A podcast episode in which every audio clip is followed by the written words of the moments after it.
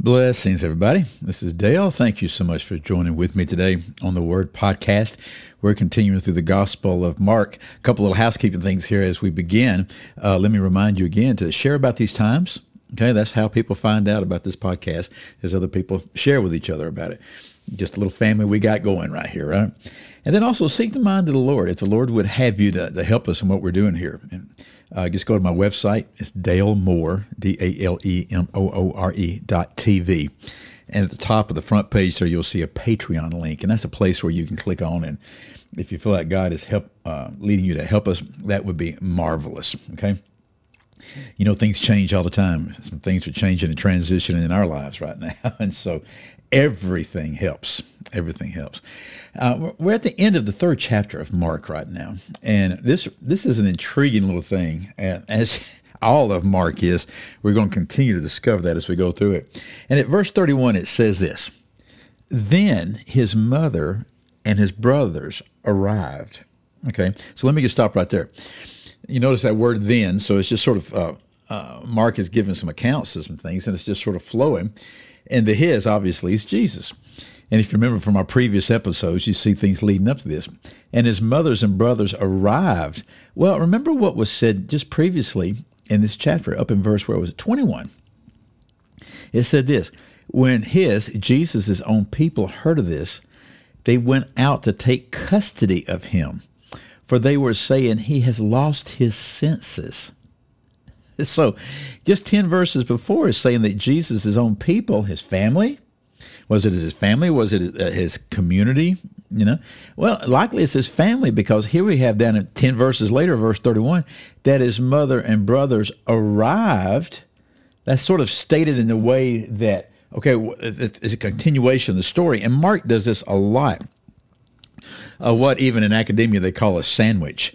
He'll mention something in part of a chapter right here, then he'll tell you about something else that's going on. And then 10 verses later, he'll pick up what he mentioned earlier.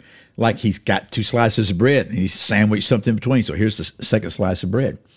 So his mother and his brothers arrived, and they're standing, verse 31 says, and they're standing outside, and they sent word to him and called him. So Jesus, where is he? Well, he's in this uh, home, remember? And it's really, really crowded.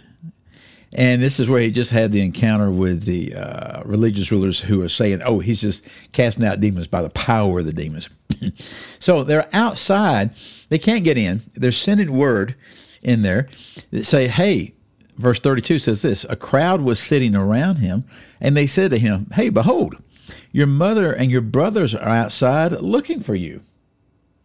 So here, his mama and his brothers have come. Apparently, to uh, sort of take him away and see what's going on with him because they thought he had lost his senses. I do not believe that Mary, his mother, thought that he had lost his senses.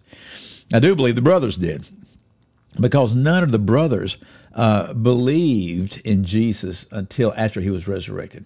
Okay. Uh, but Mary knew who she was. Yes, that great song that we sing all the time. Mary, did you know? Yes, she knew. Okay.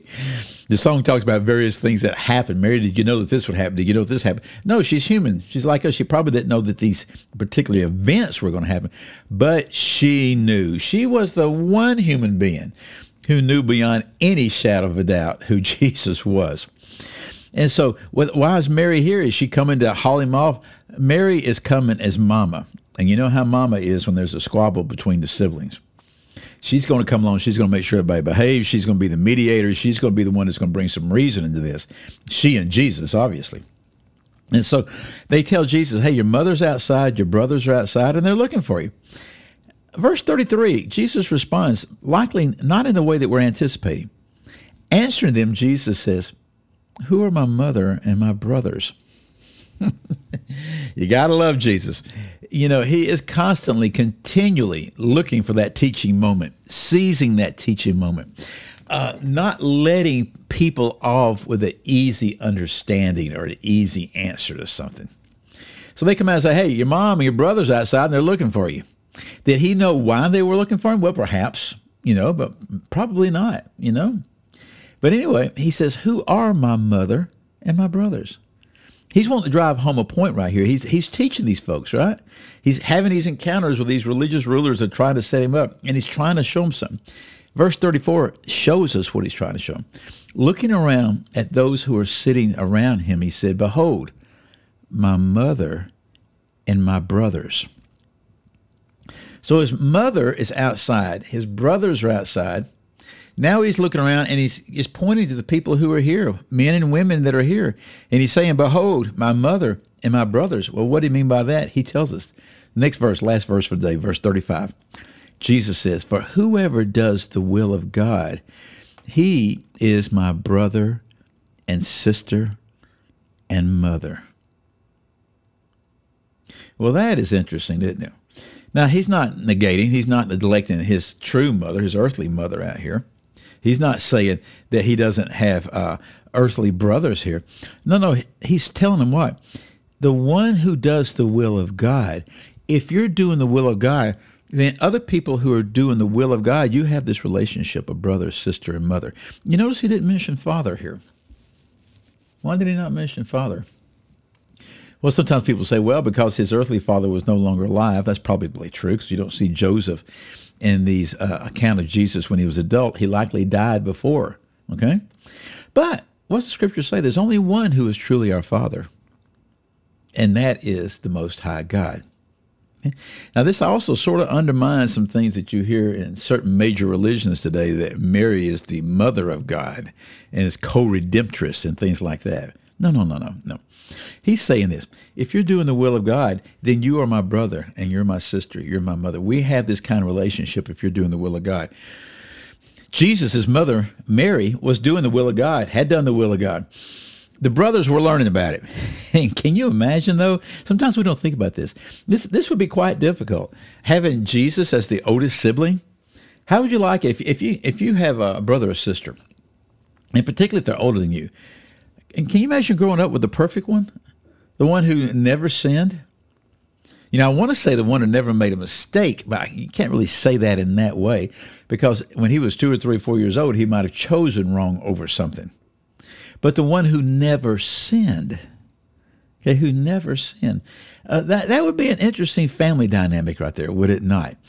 And would not the enemy try to come in and create friction, create separation, create division, create all sorts of things, which he does in families, but even more so in this one right here.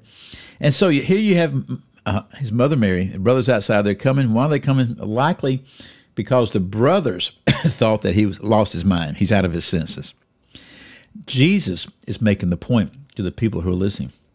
You know what? The one who does the will of God he is my brother and my sister and my mother.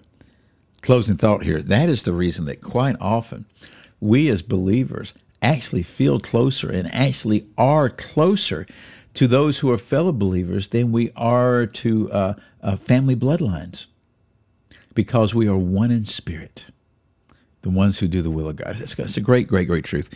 Anyway, thank you so much for your time. I'll see you in the next episode. Goodbye.